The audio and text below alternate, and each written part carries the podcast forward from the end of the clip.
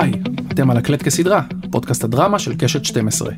אני מני אבירם, והיום פרק ראשון בסדרת ספיישלים שמפנה זרקור לדרמות הבולטות והמצליחות ששודרו כאן בקשת, שמציין את השנה 30 שנים להיווסדה. אנחנו מתחילים עם מסודרים, שעלתה בפברואר 2007, ושאותה יצרו אסף הראל ומולי שגב, שהם גם האורחים שלי הפעם. היי אסף, היי מולי. אהלן. אז זה פרק נוסטלגי, וביקשנו מכם להיערך אליו בהתאם עם רענון הזיכרון, אבל לפני זה קצת על ההיסטוריה המקצועית האישית של שניכם, שבעצם הובילה אתכם עד למסודרים.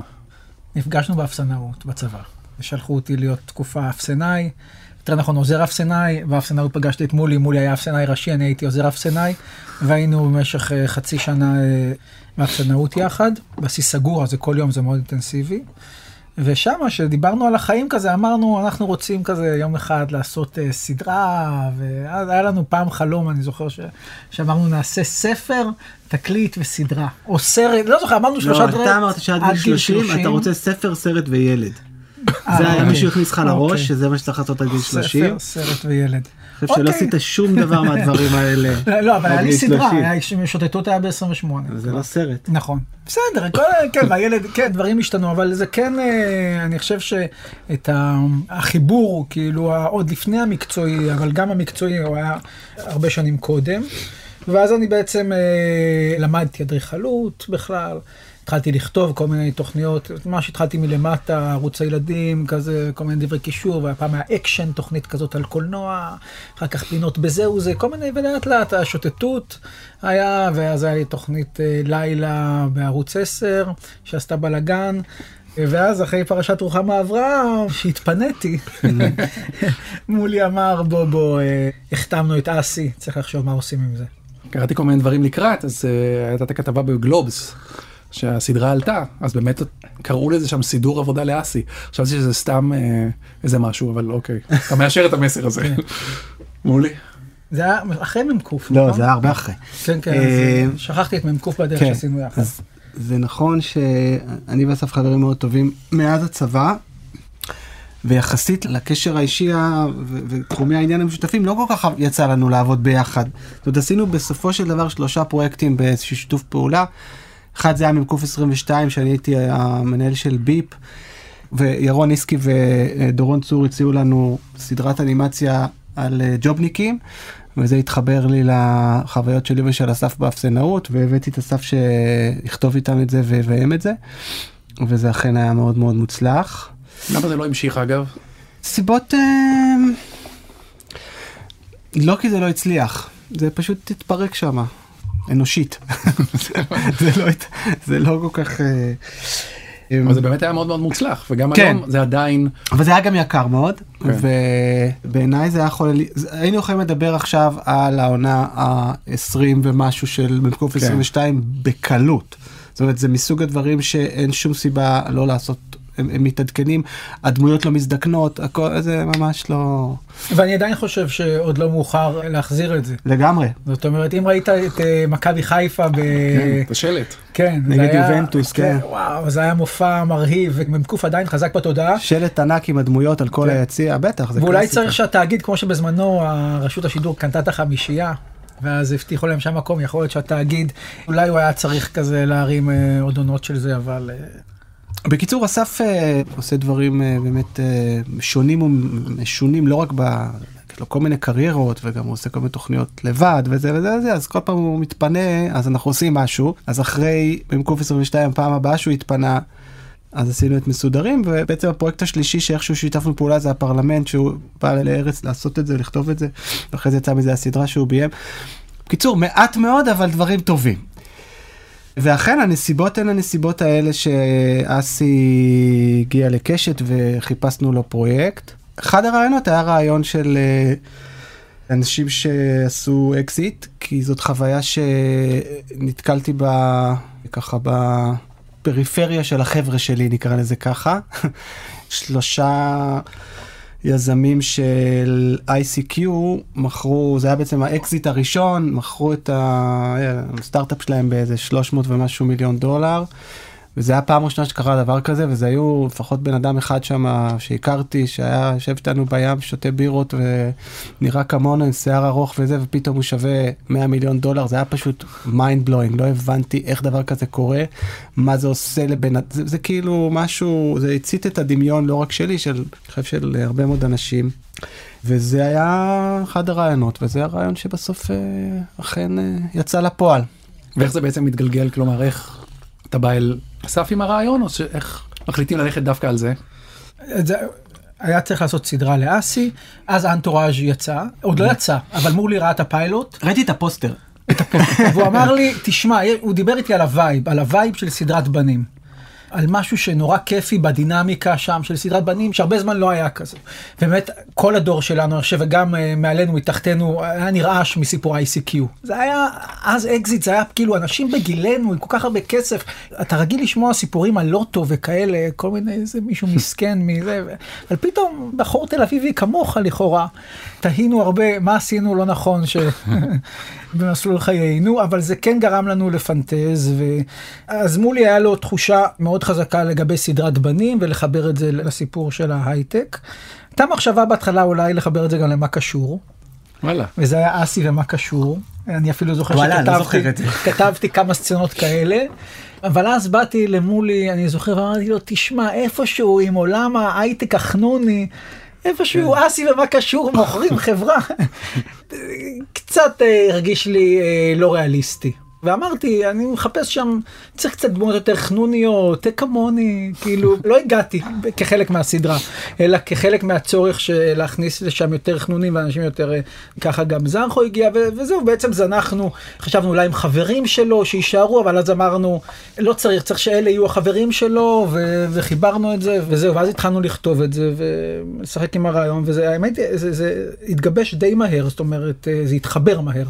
כי נגיד היום אני- שאנחנו מנסים למכור דברים ו- וכל מיני דרמות, אז כל הזמן מדברים על תשימו נשים. היו נשים בסדרה. לא, לא. ברור, אני אומר, זו סדרת בנים, אה, בוא כזה- נגיד שהייתה תקופה אחרת, בדיוק, כן. וגם שיטת העבודה הייתה אחרת, היה כאילו בתוך ה... ההאב שלי כזה, זה לא, אנחנו לא היינו בתוך הליין אה, שאתה מכיר כן. של אישורים, זה פשוט, אה, לא היה צריך אישורים, פשוט עושים את זה. כולם הוזמנו לפרמיירה. אבל זה, זה היה די ברור שזה הרעיון טוב, שזה ו- קורה. גם הכתיבה הייתה, אסף בנה שם אה, קבוצה של אה, כותבים, אה, צירפנו גם כל מיני, דוד ליפשיץ גם היה שם, ואיתי רייכר, אז. ספרו רגע על. הכתיבה, כי זה בעצם עד אז, או אני לא יודע בדיוק איך זה עבד, אבל כל המושג הזה של חדר כותבים הוא לא באמת מקובל פה, בעיקר מטעמים כלכליים, אז שם זה היה משהו דומה לזה? היה צוות של כתיבה? כן. אני חושב שבקומדיה, על פי רוב, למעט מקרים בודדים, שלא יודע מה, אולי לארי דיוויד וכאלה, אולי יש בודדים שכותבים לבד, אבל קומדיה זה כמעט תמיד אתה כותב בצוות, זה, זה דבר מאוד טבעי. מינימום שניים, ועדיף ועדיף יותר. איתי בתוכנית לילה שעשיתי בערוץ 10, כתבו איתי רייכר ובני בשן, שהם היו שם כצמד, והם עבדו יחד נורא נורא טוב. בכלל צוות של כותבים זה דבר שגם בארץ הוא פרקטיקה שעובדת הרבה, אז הם היו צמד שכתבו טוב, ו- וזהו, ואז עבדתי איתם. ובשלב מסוים רצינו חיזוק ובדיוק לליפשיץ היה קצת זמן בין העונות וזה גנבנו אותו והוא בא והוא נתן אינפוט ממש חיזק אה, וזהו ואז בעצם היינו ארבעה כותבים עם מולי כעורך תסריט והיה לנו שם קאדר יפה של כותבים. כמה וזה זמן? עוד לפני שאסי נותן את האינפוטים שלו. רק הוא כשחקן נתן את האינפוטים? שחקנים אחרים לא? תראה, זרחו עוד היה, עוד היה צריך לשכנע אותו בכלל שהוא אה, עוד לא כזה אילתר, הוא עוד לא היה זרחו של היום, זה היה זרחו שאף אחד, כולל הוא, כולל הפסיכולוג שלו, לא האמין שהוא יכול להיות מול מצלמה. זה היה זרחו התסריטאי, שממש התעקשתי שהוא צריך לשחק. מאור היה יותר חופשי. באילתורים וגם אסי זה לא הוא אילתר אבל זה לא לא כמו בפרלמנט שזה ממש כן, אה, אסי בשנים האחרונות הוא חלק מהיוצרים של הסדרות שהוא עושה והוא כותב. במסודרים הוא עוד היה ככה עוד שחקן פלוס ולא מישהו שמעורב. גם בכלל הליהוק של הסדרה הזאת עבר הרבה גלגולים, היה לנו הרבה יותר קל לכתוב את זה מאשר אה, ללהק את זה. עוד חוץ מאסי ואז באיזשהו שלב בנינו את הדמות שלפי אסף, אסי ואסף היה ברור כבר די מההתחלה.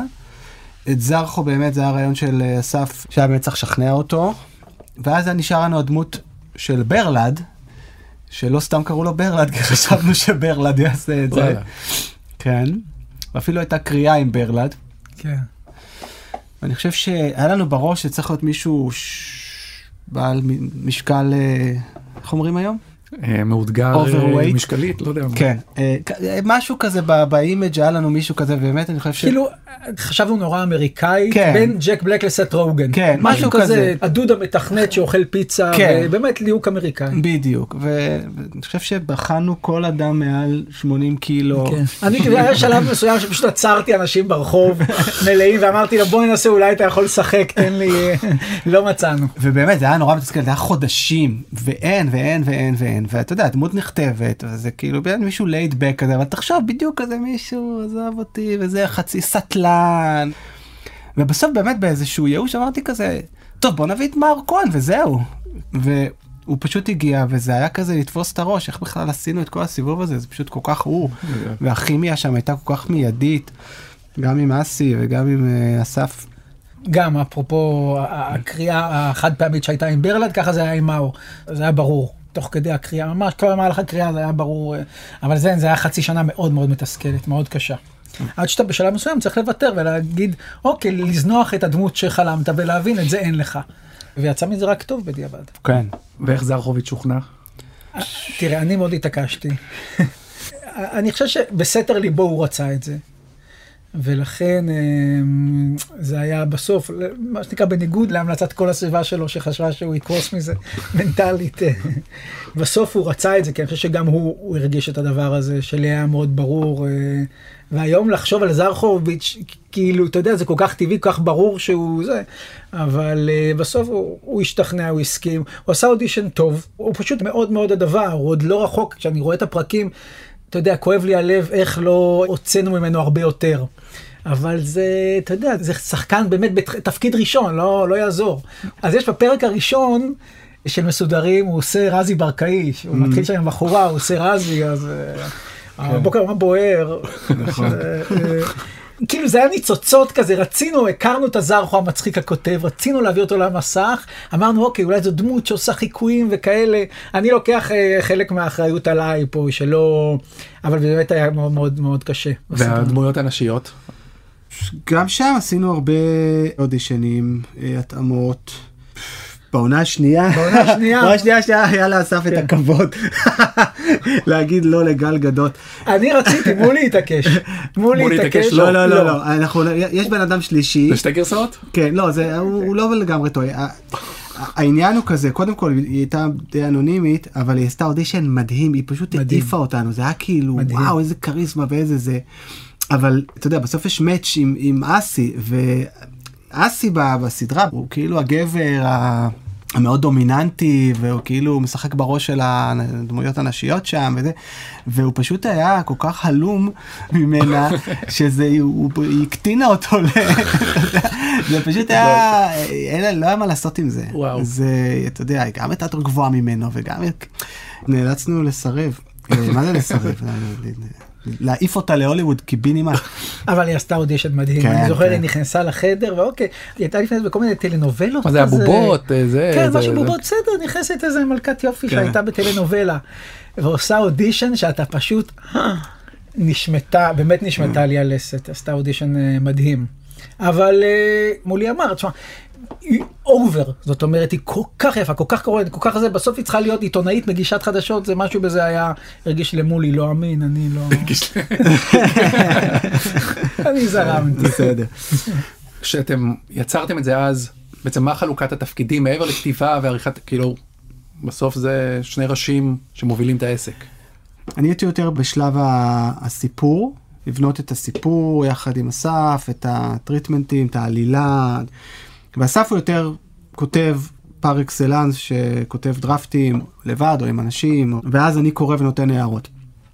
זה פחות או יותר השיטת עבודה. כן.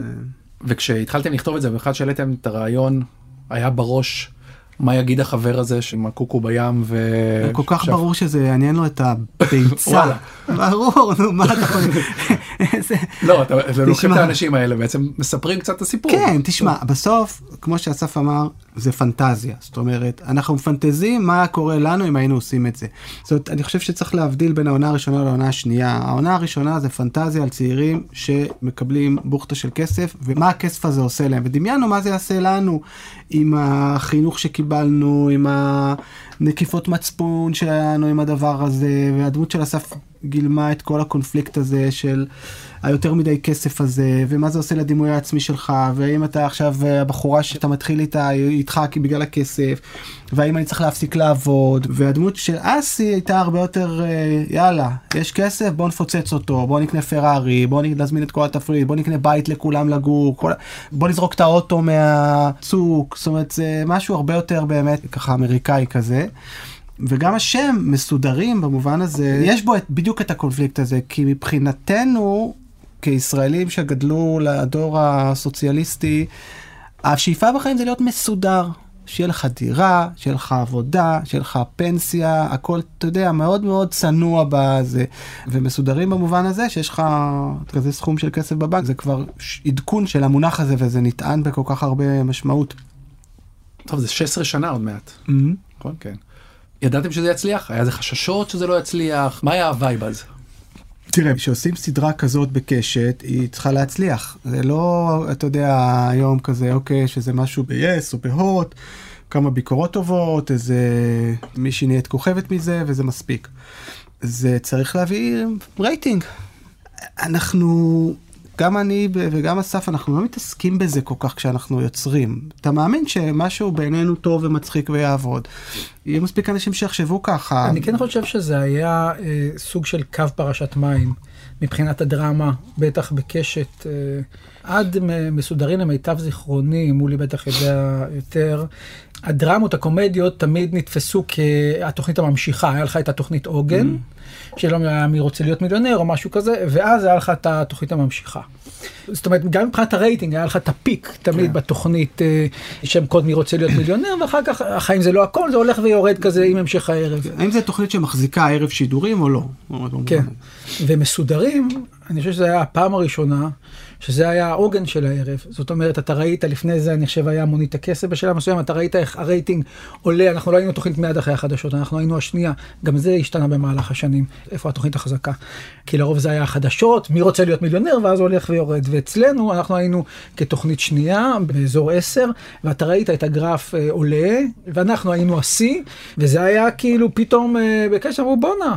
זה לא התוספת הזאת שאנחנו עושים כי חייבים בשביל המכרז וצריך שהיא תחזיק רייטינג, היא יכולה להיות העוגן. ומסודרים במובן הזה, סיפקה את הסחורה לגמרי. הביאה, הייתה מרכז... אה, לא, לא, ברור, הייתה הצלחה אדירה גם ברייטינג. מאוד, חוץ מהפרק האחרון שלצערנו, של העונה השנייה, ששודר מול שיטת השקשוקה. וזה היה... לא. אתה זוכר את הדברים האלה. שיטת השקשוקה. כן, בערוץ אחד. לא, אני זוכר, גם אבי, אני זוכר דיברנו על זה אחר כך, הוא ממש, הוא, הוא לקח את זה על עצמו, ממש התחרט, אמר איך לא ראיתי זה, איך לא ראיתי, כאילו הדיבור וה... פספסנו כן. אותה, ואני חושב שהסוף של העונה השנייה, אה, סוף מאוד מאוד חזק, שממש מאוד דרמטי, שממש חשבנו עליו הרבה מאוד לאן הסדרה הולכת, והוא קצת התפספס תקשורתית. כן.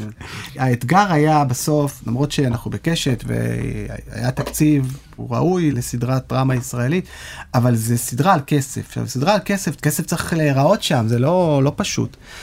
ופה היה צריך להיות מאוד מאוד יצירתי, והמפיקה שלנו, ליאת בן אסולי, שהיא לימים הפיקה את פאודה ועוד הרבה מאוד דברים אחרים, לגמרי יש לה קרדיט אה, ששווה לנו ביצירה של הסדרה הזאת, במובן הזה שהיא באמת הייתה מאוד מאוד מאוד יצירתית באיך לעשות את זה להראות את הכסף למרות שאין כסף. ותשמע, למצוא פראריה זה לא היה פשוט, ולמצוא את הבית הנכון זה לא היה פשוט, והיא הצליחה לי להשיג לנו איסורים לה, להוריד מסוק בכיכר המדינה, זה חצי שנה של עבודה. באמת, זה דברים מטורפים בשביל לייצר את האשליה הזאת, שלא לדבר על זריקת האוטו המפורסמת כן. מהצוק, שזה גם כן דבר שדורש אה, שיחוד אה, הרבה רשויות כדי לאשר דבר כל כך מטורף. אספר לך סיפור שהוא משקף את זה.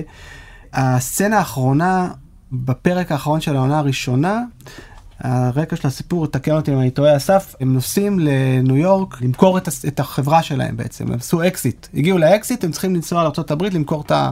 עשית לא משנה. מישמש, אבל בסדר, בוא לא תזרום. משנה, אני- לא, לא, אני זה תקן לא אתה לא קרוב, אבל בסדר.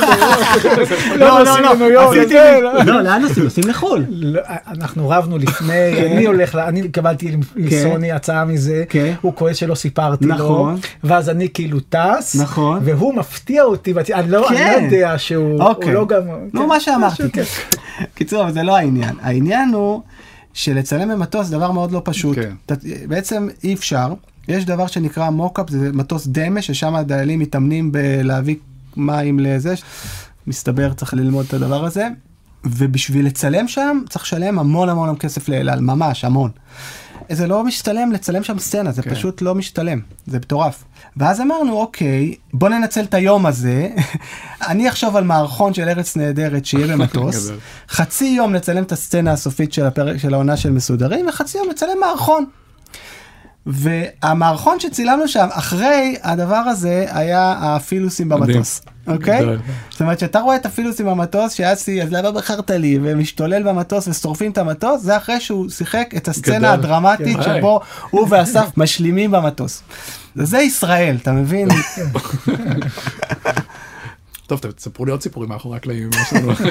אתה תספר לו מה היה שם במכונית שנזרקת מהזה זה היה יום צילום מאוד מאתגר כי זה בעצם גם כן יש לך one take של הדבר הזה אין לנו עוד אוטו שנזרוק אם משהו לא יסתדר. אה, איפה זה בנשק קטלני שיש את ה... שמפוצצים את הבניין הזה זה כמו שאתה מפוצץ משהו יש לך פעם אחת. אתה מפזר מצלמות מתפלל כולם בסטרס מטורף. שמשהו לא מטורף, יעבוד, אתה כן, יודע, לא מצלמה, יצלם. לא אבל באמת גם זה ושהאוטו אתה יודע שהוא ייסע טוב שהוא לא זה זה מאוד מלחיץ גם פיזית אתה יודע? משטרות על הצוק של אה, בין בת ים לתל אביב כזה זה היה הרבה מאוד הכנות משטרה וזה ופתאום אנשים הולכים למטה וסטרס וכל הצלמים מוכנים והכל זה ואתה מוודא עם כל צלם שהוא יודע את התנועה ופה וזה וכמובן שהיה לנו איזה פאק היה שוט אחד ש... שרצינו שכחנו slash לא היה לנו מצלמות וירון שילון שעשה את הדוקומנטרי. על הסדרה. סתם צילם עם המצלמה הקטנה שלו את האוטו מהזווית שרצינו ובסוף אה, כשהגענו זה מה לחדר? העריכה לקחנו את. השוט שלו כן המצלמה הקטנה שהוא צילם בכלל לדוקומנטרי. אבל כן זה היה רגע זכיר. האוטו כמו המסוק זה מה שחיפשנו כן. שיהיה תמיד בפרק הראשון איזה משהו ש... של וואו, כן. שכן, זה בכל זאת כן. צריך איזה אפקט וואו. אגב, עכשיו אני נזכר שגם לאסף היה איזשהו רעיון שהוא התברר כמאוד מאוד נכון, לגבש את הרביעייה הזאת אה, לפני הצילומים. הם לקחו את הבית שהיינו אמורים לצלם שם ונסעתם לאיזה סוף שבוע ארבעתכם, נכון? בילינו הרבה זמן יחד. ממש, זה היה ככה באופן היה, די... אה, אה, זה היה מאוד חשוב, זאת אומרת, לימים זה, אתה יודע, כל כך התחברנו שכשירדה הסדרה, עוד שנים המשכנו להיפגש וכך נולד הפרלמנט, אבל וואלה. כאילו, אה, החיבור הזה היה מאוד מאוד חשוב שכשנגיע לצילומים, שזה לא ירגיש שמה שיש לנו זה רק, רק הצילומים ורק הדפים, חיפשנו כמה שיותר ליצור את, ה, את הדינמיקה הזאת. בדיוק אה, ראיתי בדוקו שהיה על הביטלס, שכשאתה עובד על שיר ואז אתה, כשאתה רץ איתו המון שנים בהופעות וככה הוא מתגבש לך. ואתה רואה שם כל הזמן הם עושים את אותם שירים הזמן. כל הזמן כל הזמן מג'מג'מים את זה, כל הזמן אותם שירים אומרים כדי לצבור אה, כאילו מטראז' באולפן לנצל כל דקה אז אנחנו מסוגו ניסינו כמה שיותר לצאת לברים ולבלות יחד ולשתות ו- ושיהיה לנו את הכיף הזה לבנות את זה. גם וזה- לדעתי נשארתם לישון שם בבית בצילומים. יכול להיות. אני זוכר שבאתי לבקר אתכם מצב, שם והייתם. בבריכה עם מלי לוי, כאילו זה היה צילומים מאוד כיפים אין מה להגיד. זה- קורה פה. כן, אמרו לו לגלגדות, אבל עם הברכה עם עלי לוי. כן, הייתה... נשמע הפקה כיפית סך הכל. כן. כן, כן. בואו נחזור שנייה רגע לתגובות. ליום שאחרי, זה משודר, זה נורא נורא מצליח. אני זוכר דבר מאוד מיוחד שהיה בהארץ, שאודי אשרי כתב אה, אחרי הפרק הראשון סדרה מדהימה, אני מת עליה, ואחרי פרק תשע טעיתי. טעיתי, לא הבנתי, סדרה גרועה, אה, לא הבנתי, עונות, לא משנה, זה, זה לא על זה, חוזר בי מכל המחמאות שאמרתי, אבל הוא כל כך שיבח אותה אחרי הפרק הראשון, שכבר, מה שנקרא, באמת, אבל זה כן. נכון ש... תראה, לקחנו באנטוראז', יש לך הרי שני סוגים של סדרות מבחינה עלילתית. יש לך סיפור המשכי, שזה יותר מאפיין דרמות, והקומדיות יותר הם אה, כל פרק בפני עצמו. יותר קל מבחינה קומית להתחיל ולסגור. ברגע שאתה עושה סיפור המשכי, הקומדיה קצת מתקשה עם זה, יותר קל לה, כמו המודל הקלאסי של הסיטקום. ומה שלקחנו מאנטוראז' זה בעצם, בוא נניע את העונה בסיפור המשכי, שניים שלושה פרקים ראשונים. נעבור באזור פרק 4 למבנה אפיזודיאלי, שהוא יותר כיפי, יותר קליל, יאללה, לא משנה מה ראית לפני, מה אחרי, נהנה, נהנה בדרך, ולקראת הסוף, 9, 10, 10, 11, שוב נחזור ונסגור את התמה, וננסה ליהנות uh, משני עולמות. וזה אגב מבנה שאני מאוד מאוד אוהב. אני חושב שהוא מבנה שבאמת נהנה מהיתרונות של כל אחד מהדברים. אתה מצליח לעשות צירי אורך וצירים עלילתיים של עונה, אבל לא מתמסר לזה, אתה לא כולך בזה, אתה גם אומר יאללה, אני יכול לעשות ספיישל עכשיו שבעה וספיישל בנושא מסוים, וזה נורא כיף להתמסר לקומדיה, להתחיל ולסגור את הפרק עם החוקים האלה שלו, ובשתי עונות עשינו את זה, וזה מבנה מאוד מאוד מאוד כיפי. אז כן, אז הוא הודיע שרי, ראה את שני הפרקים הראשונים ואמר וואי, זו סדרה עלילתית. היא מדברת על יחסים, כן, כי שם באמת בנינו את הסיפור אורך. אז עברנו לאפיזודיאלי הקומי, היותר סיטקומי, ואז הוא התאכזב, ואז איך שהוא פרסם את הזה, אז עברנו שוב, חזרנו ל... אז אני חושב כבר היה מאוחר מדי שיגיד לו בעצם, אה, אבל בסדר, היינו גם וגם, היינו גם איכותיים וגם קצת קלים לעיכול. מולי הזכיר את זה קצת אה, במבנה של הדמויות, מה כל דמות. יש בסופו של דבר מאחורי העיצוב של הדמויות תמות מאוד מאוד ברורות. כסף אה, כמנוע לשינוי שיש לך אצל אסי, כסף כהאחזות בעבר ולמנוע שינוי, איתי שזה הקונפליקט המרכזי, כסף כמתקן עבר אצל זרחו, כסף שעובר לידך, הכל בסוף מבחינת תמת, אני יכול להראות לך רבע שעה, יש לי גם את כל הטבלאות האלה, זה יושב עם תמות באמת עד לעומק של הדברים, כל פרק, כל נושא. אחרי שעשית, באמת בנית את התמות לעומק, עכשיו אתה יכול באמת להתחרע ולהיות כמה שיותר קליל וכיפי ועם הומור. אפילו סלפסטיקי, כי אתה יודע שאתה יושב על יסודות תמטיים, שאת מה שבאת להגיד אתה אומר במקומות הנכונים. אז זהו, אני אומר, היא, היא, היא כן הייתה סדרה איכותית למי שיסתכל מלמטה, אבל מעל פני השטח, מה שהיה חשוב לנו זה fun. אני חושב ש fun זה דבר שכמעט ולא עושים בארץ. ומוצר שהוא כיפי, שהוא קליל, שפשוט הוא בקצב טוב, הוא כתוב טוב, הוא מהיר, הוא מצוחק, פשוט מתוקתק, כיפי. זה היה כל הזמן הדבר ש, שחיפשנו. אתה יודע, זכינו בכל הפרסים, וזה כן. זה לא, זה נתפס אצלי, אתה יודע, בסוף זה, זה מין תחושה כללית ש... הסדרה הייתה אהובה והצליחה. באמת הסדרה הפגיזה, אז אני גם, לא, לא רק ביקורות, אני אומר, גם ברחוב, גם בסוף זה, כן, היה פיקים מאוד גדולים, זה היה ערוץ 2 כזה כן. בשיאו. זה כן, כן, עד היום, עד היום אתה היום, רואה, כן. אתה רואה שכשאסף אומר איזה משהו מעצבן בפייסבוק, אז יש תמיד תגובות של מה עם עוד עונה של מסודר. כן, כן. זה שואלים אותי עדיין הכי הרבה מכל הדברים שעשיתי, מה עם עוד עונה של מסודרים. תגיד, הקדמתם באמת את זמנכם, אולי זה קשור גם באמת לעונה השנייה, לכל העיסוק הזה של אקזיטים, אה, הייטק, אתה כמובן סגרת מעגל עם וובוס, נכון?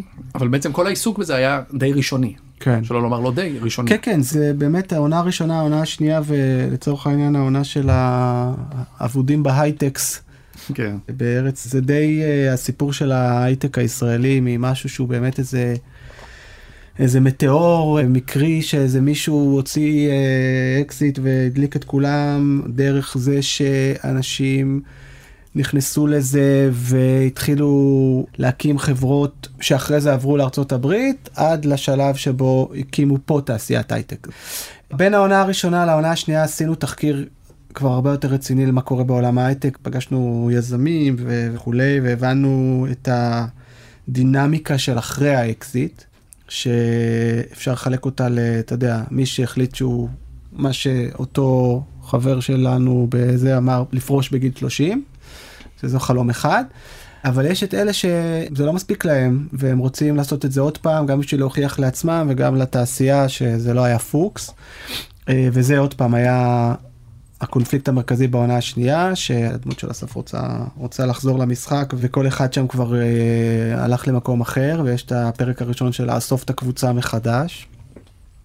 והרבה מאוד מהדינמיקה בעונה השנייה הייתה דינמיקה של תעשיית הייטק, זאת אומרת לגנוב את המתח... יש וילן שמתחרה איתם על אותו רעיון של הסטארט-אפ הבא, ויש איזה מרוץ חימוש, הוא מנסה לגנוב להם את המתכנת, את הדמות של זרחוביץ' עושה. זה דברים שלמדנו על התעשייה, זה עוד לא הייתה תעשייה, זה היה באמת באמת השלבים המאוד מאוד ראשוניים של, ה... של הדבר הזה. אבל לפחות חצי מהעונה התעסקה בזה. וחצי מעונה התעסקה בדבר אחר לגמרי, שזה הדמות של תומר לוי, של אסי, רצה לפוליטיקה, תחת הסיסמה עושים ריסטארט למדינה. ושם היו קטעים קלאסיים בקמפיין, אה, יש סאטירה מאוד מאוד מעולה בעיניי על, אה, קמפיין פוליטי, כולל הסצנה עם גדי טאו בתור היועץ כן. הפוליטי של אסי, כן. עם הביגר אלסוור, זה הכל, אה, אסף נתן שם את כל מה שהוא, כל מה שהוא יודע. זה היה עידן גיידמק. וואלה. זאת אומרת, זה עוד היה לפני ניר ברקת וכל זה, היה האוליגר שהגיע ומתחיל לקנות הכל, ואז הוא רצ, רצה לרוץ לראשות כן. עיריית... האם אפשר לקנות בכסף משרה פוליטית? והיו מחשבות על עונה שלישית? היו, אבל בוא נגיד ככה, העונה שאני רציתי לעשות, לא היה לה תקציב. כי אני הרגשתי שאחרי שעשינו, אה, בוא נגיד, היה לנו פרארי ואחר כך מסוק, העונה הבאה צריכה להיות בחו"ל. וברגע שאתה אומר חו"ל, אתה, אין, זה, אז עוד לא היו שת"פים כאלה כמו שיש היום, וגם היום השת"פים הם, זה לא מה שאנשים חושבים. לא היה תקציב לעשות מה שאני רציתי, אז המנוע שלי ירד. אה, אסי גם היה בתחושת מיצוי, אז גם המנוע של אסי, כולם היה זה פשוט תחושת מיצוי, אה, לא- תמיד צריך בשביל עוד עונה מישהו שנורא נורא רוצה. ואני חושב שפשוט לא היה כזה. אה, בסדר, אבל די את כל מה שיש לפחות לי להגיד על זה, אמרנו בעונה של ובוס ושל ההייטקס בארץ. של באמת המדינה בתוך מדינה הזאת שנהייתה עם ערכים אחרים לגמרי, תרבותית, מדרג שכר שונה לגמרי מכל היתר המדינה, אה, ובועתיות מסוימת שגם התפוצצה. אה, הנושא ממשיך להעסיק אותי, בוא נגיד ככה, ובדיוק מהסיבה שהתחלנו, קנאה. אה, והרצון להבין, לפחות לחוות את זה באיזושהי צורה, זה נושא שהוא מאוד מאוד מרכזי בישראליות של השנים האחרונות. צפיתם בה מאז? מאוד קשה לצפות בה כי היא לא צולמה ב-HD למרות שהיא כן. ממש, אסף ממש ממש התחנן, התחנן. ואני לא, האמת שלא הבנתי למה, מה הוא רוצה. והוא אמר, תקשיב, חייבים לצלם את זה ב-HD, עוד כמה שנים הכל יהיה HD ו... יצא לי מתישהו לראות משהו. אה, כן, בעיקר לא זוכר, מעלים קטעים אה, לטוויטר וזה, אתה יודע, כל מיני דברים שפתאום נורא רלוונטיים, פה למשל הסצנה עם הביגר אלסוור, ויש ממש תשדיר שאסי, אנחנו נעשה את זה אחרת. יודע, כן, כן, זה גדי טאוב, היועץ הפוליטי בה. אל תבטיח, לא משנה, רק תגיד שזה יהיה אחר, אתה לא צריך להיכנס. מה שאומרים אל לך... תגיד תוכניות, מה בדיוק לא, תעשה, תגיד שתעשה את זה אחרת. הם עושים ככה, אנחנו נעשה אחרת, אחרת, אחר, אחר, זה זה סופר. רלוונטי, פמפמו את המילה, פמפמו אחר, אחרת. חתכו את זה, מי שעשה בטוויטר עם קמפיין של גנץ, גם כן, אמרו לו. כן, אמרו לו בדיוק, תגיד את אותם דברים, זה פשוט יושב מדהים. כן, כן. אני ראיתי את זה עכשיו לקראת, זה הרגיש לי, אתה יודע, שוב, השנים עברו, אבל זה הרגיש דווקא לא ישן. נזכרתי כמה זה היה כיפי. אני רוצה להאמין לך.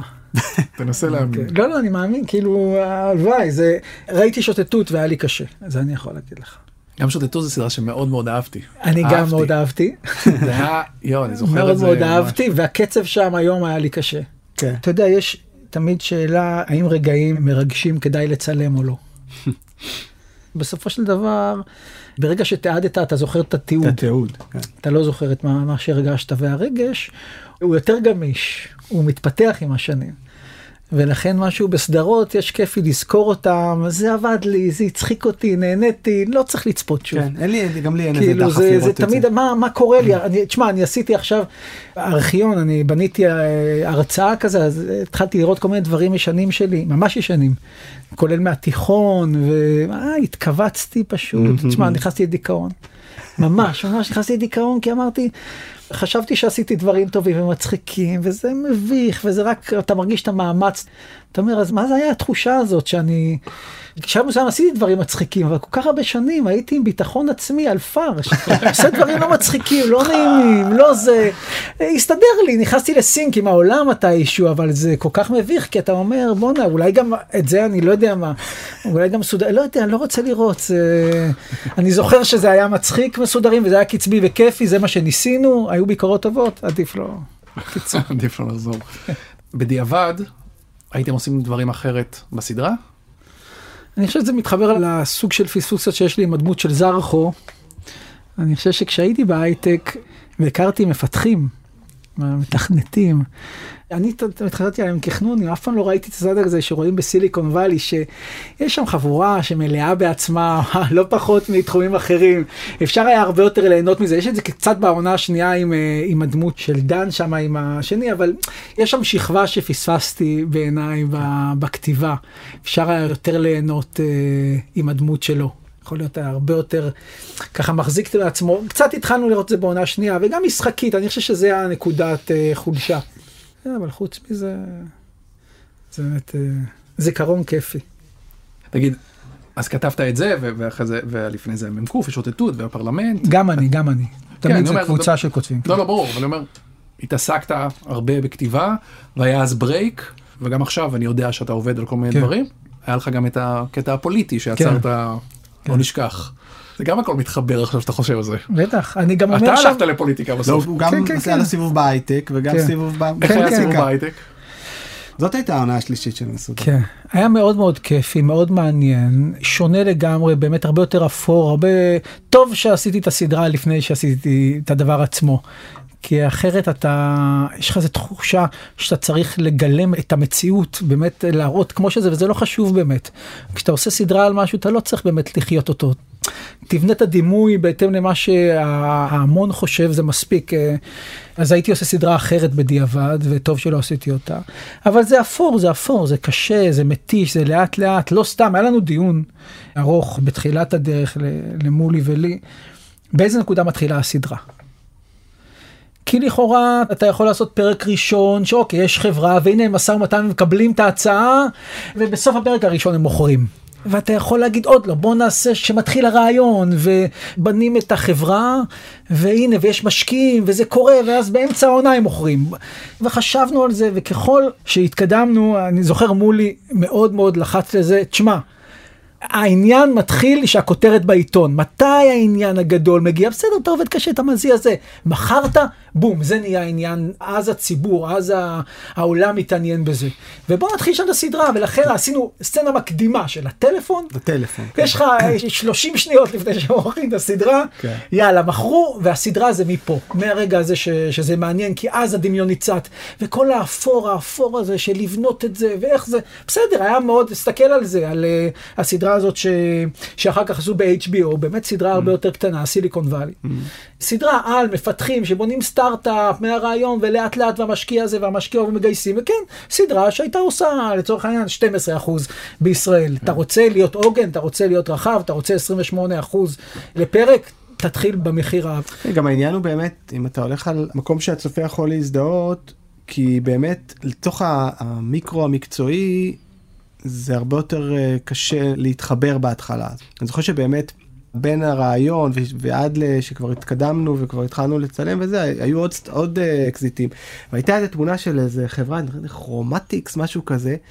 כל ה-30 איש של החברה בחוף הים בלילה חוגגים את האקזיט, חצי ערומים עם בירות וזה, הלומי אושר.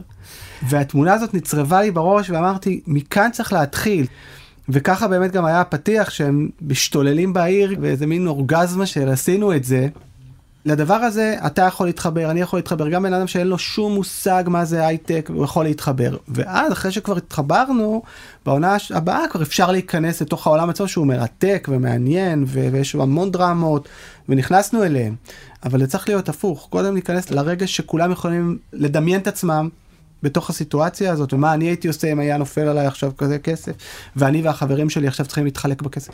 אני זוכר שציינו את הפתיח, הסתובבנו עם הבמאי שחר ברלוביץ', ואמרנו, אוקיי, בוא נעשה כאילו, אה, נלך לברסרי, פה וזה, נלך לכספומט, פה וזה, נוציא כסף, ניקח מונית, נשתה, נקפוץ לבריכה, נקפוץ לבריכה של אה, כיכר רבין, ובאנו לכספומט כזה, שם מוציא כסף, ואומר, וואי וואי, אני לחצתי בטעות על 2,000 שקל, וואו, בטעות לא ידענו, מה יהיה, בחיים אף אחד מאיתנו לא לחץ על כפתור, הוא אומר, כאילו רציתי ללחוץ ליד ווואו מה אני עושה ככה הרבה כסף איזה לחץ אני זוכר אבל זה היה אף אחד מאיתנו לא היה כזה.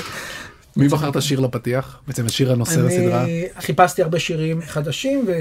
ואז זה תפס לי את האוזן, ואני זוכר שהשמעתי את זה לירון אה, גת, שהיה אז המנהל מחלקת פרומו, והוא נורא אהב את הגיטרה, טה טה, הוא אמר וואו מעולה מעולה הגיטרה איך שזה התחיל. כן זה יצא בהפוך על הפוך הזה. אתה זוכר מה הייתה האופציה השנייה שאתה התעקשת עליה? מה הייתה האופציה השנייה? האופציה השנייה שלא גומר את החודש של אריק לביא. אני חושב כן, שלא היינו יושבים כאן היום אם זאת הייתה האופציה שנבחרת. כן. חכה, שאלתי בעצם היה לך את ההייטק ועשית הפסקה לפוליטיקה. מה לגבי הדבר הבא או כתיבה? בעצם לא כתבת הרבה זמן נכון בזמן שעשית. נכון. והגעת לזה אתה כן, כן, תראה, אני כן, אתה יודע, בסוף סדרה זה גם, חוץ מהכתיבה, אתה, אתה מרים מיזם, זה בסוף זה, אתה לוקח פה, אתה צריך להניע המון המון אנשים. לשכנע אנשים ולקחת משהו משלב הרעיון. לשלב המוצר, וזה מצחיק כי בדיוק הבוקר ניסחתי הודעת יח"צ לעיתונות על המיזם רכב השיתופי הזה שמתחיל עוד שבועיים של העירייה, משהו שגם חשבתי על זה, וחשבתי על זה שאתה בסופו של דבר, אה, אתה עושה מוצר לעצמך. זאת אומרת, גם בטלוויזיה אתה אומר, אוקיי, חסר לי איזה משהו כיפי כן, בעניין. מה אתה רוצה לראות? בא לי כזה, אוקיי, ואז אתה, אתה מתחיל מהרעיון הזה, ועכשיו אתה מתחיל אה, לבנות אותו, ואחרי כמה שנים הוא, זה קורה, אז טוב, אני מרגיש, אוקיי, עכשיו נכון, זה בלי פאנצ'ים, מה שאני עושה, אבל זה גם, אתה לוקח איזה רעיון שיש לך, ועכשיו מתחיל לדבר עם אנשים ולשכנע אותם, ואז מתחיל לחשוב איך זה יעבוד, ומה יהיה התמחור, ואיך זה יהיה ככה, ופה, ואתה רוצה שזה יהיה רחב. הרבה מהתהליכים, זאת אומרת, למי שלוקח, אה, מי שאוהב את התהליך הזה של לקחת רעיון ולהפוך אותו למוצר, אז אני מרגיש אה, שאני עושה את זה בצורה אחרת. אבל אני כן עדיין באותו סוג של עשייה. אבל יש כלומר אתה עובד על אבל כן, דרמה עכשיו אני עתידית. כותב, כן. עכשיו אני אוקיי. כותב, חזרתי לכתוב, כן. יכול להיות שיש אנשים שיחשבו שאני עושה את זה יותר טוב מדברים אחרים. ואמרו לי תגיד אתה כמובן הכל מתנקז לארץ נהדרת אבל גם זה לא מדגדג לך לעשות איזה דרמה? לעשות איזה סדרה? זה בסוף אתה יודע זה עניין שיהיה רעיון שיסחוף אותך וזה גם אותו דבר לגבי אה, קולנוע וזה זאת אומרת, מבחינתי אני עושה את מה שאני אוהב לעשות וכל עוד זה זה די מכיל את כל הרצונות שלי אני פשוט מכניס את זה לשם אבל אם יהיה לי רעיון לסדרה אה, אז כן יש מצב. אתה אה, גם מלווה מדי פעם. אני מלווה, כן, אני בתור מפיק, אה, אני בהחלט אה, עוזר לכל מיני יוצרים אחרים, אבל זה לא אותו דבר. כן. 2007 או אחרי זה בהמשך זה בעצם גם די התחלה של כל הסדרות שיוצאות הישראליות שיוצאות החוצה גם בטיפול היה באזורים האלה אני חושב מה הסיבוב שמסודרים עשתה. זה מצחיק כי המקום היחיד שלכאורה, כן, בפנטזיה, שמזכיר אקזיט בתחום שלנו, זה לכאורה מכירה בכל לחו"ל של כן. הסדרה. אה. אז באמת זה גם זה פתאום התחיל. ובאמת אה, חגי לוי מכר את בטיפול והתחיל פתאום להיפתח האופציה הזאת ואני חושב שמסודרים הייתה אולי הסדרה השנייה באמת בטח בטח בין החמש הראשונות שבאיזשהו מקום נמכרה האופציה להפקה בארצות הברית. הכותרות שאנחנו רואים מאז באמת של סדרה שנמכרה בין זה לבין נמכרה יש המון אה, דרך ברור, ברור, ארוכה ברור. ואז עוד לא ידענו את זה היום אנחנו כבר יודעים את זה. וחווינו את, ה, את הדבר הזה וכמה שהוא מתעתע וכמה שצריך כל כך הרבה מזל בסופו של דבר כי לכאורה הכל הסתדר סדרה מצליחה קנו אותה פוקס רשת מאוד מאוד חזקה עם אולפנים נתנו אותה לחברת הפקה שהפיקה את הפמליה וואלה. סטיבן לוינסון ומרק וולברג זה כאילו אין זה ההייווי של ההייווי ונפגשנו איתם בהוליווד ואיזה מגניב הרגשנו שאנחנו בעצמנו בדבר. ואז אתה הביאו יודע, תסריטאי, במאי, סופר הביאו מוכשר, שעשה את הסרט עם מריל סטריפ על הפסיכולוגית, שזה בן יאנגר. כן, הכל היה. כזה, אמרנו וואלה זהו שיחקנו אותה, אבל אתה יודע, זה בסוף אתה מבין בדיעבד שכל הדבר הזה זה קונה לך סוג של כרטיס לוטו, שבאותה שנה מתחרים עוד איזה עשרת אלפים כמוך, ומפיקים איזה עשרים, וכל הכוכבים צריכים להסתדר כדי שדבר כזה בכלל יקרה. כמו ו- חברה שמנסה לעשות אקזיט. בדיוק, בדיוק, רק ששם באמת יש כסף, ופה בסוף היוצרים בטח לא רואים גרוש, גם במקרה הזה, אבל זה הבנו אחר כך. ולצערנו נפלנו על שביתת התסריטאים. כן, היה לנו הרבה, הרבה חוסר מזל, זאת אומרת, גם... היה אה, פיילוט שהוא כתב שהיה היה לא טוב. notes, היה notes על ה... הבמאי של הזה לקח את זה למקום הרבה יותר דרמטי. זאת אומרת, אפרופו הרצון שלנו לעשות את זה קומי, הוא לקח את זה לפרקים של 50 דקות, ושיש שם דרמה, ושהקומדיה שם הייתה, לקחה את זה, ממש לא אהבנו את הזה, אבל אתה יודע, לא היה לנו כל כך מה להגיד. ונמכרת לגוגל, זה היה שם, כן, היה סיפור אחר. באמת הייתה שביתת תסריטאים, כמעט שנה השביתה את ה... כן, את זה ה- היה פרק שוב עכשיו. הסדרה שלי עכשיו, אנחנו כולנו רק מחכים ששוב תהיה שביתת תסריטאים, ובמאי, בראשון למאי נגמר ההסכם עם איגוד התסריטאים, ואז אוקיי. אולי שוב, הפעם ירצו תסריטאים ישראלים. כן. אבל אני. בונה על זה מהצד כן, של כן, ה... כן. אבל תקופה אחרת גם מבחינת. האמריקאים הם. באמת זה לא סתם רק התחיל בארץ זה באמת ההתחלה של ההתפתחות של האמריקאים בכלל לאופציה של לקנות סדרות מחול זה. לא היה קיים נכון, נכון, קודם והם גם בטח נורא לא סמכו על תסריטאים מחול הם אמרו אוקיי יש לך רעיון אנחנו נביא תסריטאים משלנו היום זה כבר אחרת. והחוסר מזל היה כפול כי כשנגמרה שביתת התסריטאים הייתה המפולת של 2008 המפולת הכלכלית ופתאום מי שהתעניין בסדרות על כסף אמר לא לא לא זה בכלל לא מה שאנשים חושבים עליו בכלל וצריך לעשות סדרות על שעשו צ'יימלס וכל מיני דברים כאלה. ופשוט פספסנו את ההזדמנות שלנו ויש משהו בדינמיקה שם שברגע שמישהו ויתר על רעיון מאוד מאוד קשה להחזיר אותו לסירקולציה זה די גמור.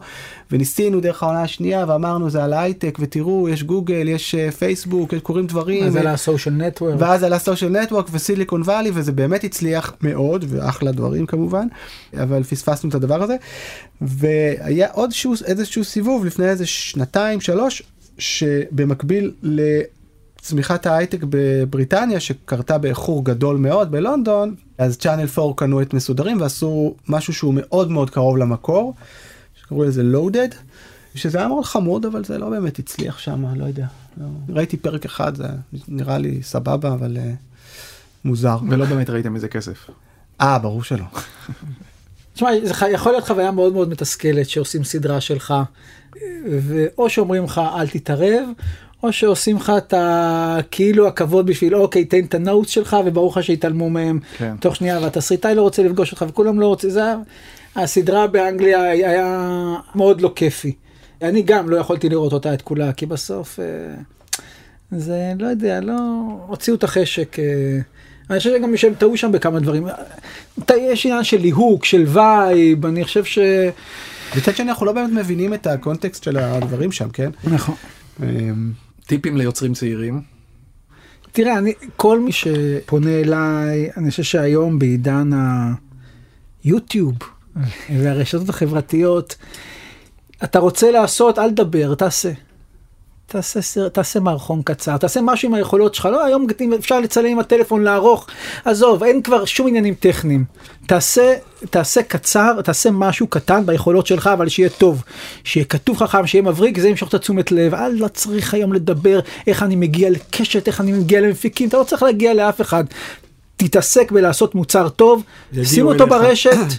אם הוא טוב, אנשים, אה, זה יגיע אל האנשים והם יפנו אליך. לא, באמת לא צריך היום, אתה לא, לא צריך את כל הקיצורי דרך, לא צריך את, את הקשרים, העולם היום מאפשר, אבל כן תתאמץ בלעשות מוצר, ולא משנה אם זה דרמה, אם זה מערכון, אם זה סרט קצר, שיהיה טוב, שיבלוט. כי בסוף, אם אתה לא יודע לבלוט, אז מחר אתה תגיע לברודקאסט והתקציבים, ואוקיי, וירצו שתבלוט. אז תראה שזה מה שאתה יודע, לבלוט בז'אנר הזה. כן. נו. אז תסתכל גם על הדברים ש... שמצליחים זה כשאתה רואה משהו כמו משיח שאודי ודנה עשו לבד זהו אה, אתה כבר מגיע אליהם הוא לא צריך אה, לפנות אליה אני מתקשר אליו אני מחפש אותו. זה לגמרי ככה. אני זוכר, כן, פעם ראשונה שמשיח, אני זוכר, היינו, אני לא זוכר באמצע חזרה של, לא יודע, פגישה של הפרלמנט, ומישהו אמר, רגע, אתם חייבים לראות את זה. פתאום עולה משהו כזה, כן, זה ישר, אה, כן. אבל תעשו את זה טוב, באמת, אה, וזה היה עשוי טוב. יפה. תודה מולי. תודה אסף. תודה, אמין. היה כיף. עד כאן הקלט כסדרה, אני מני אבירם, תודה מולי, תודה אסף, תודה לעורכת אפרת מירון ולנטע ספילמן המפיקה. אתם יכולים ומוזמנים למצוא אותנו בכל מקום שבו אתם מקשיבים לפודקאסטים האהובים עליכם. נשתמע בפרק הבא, יאללה ביי.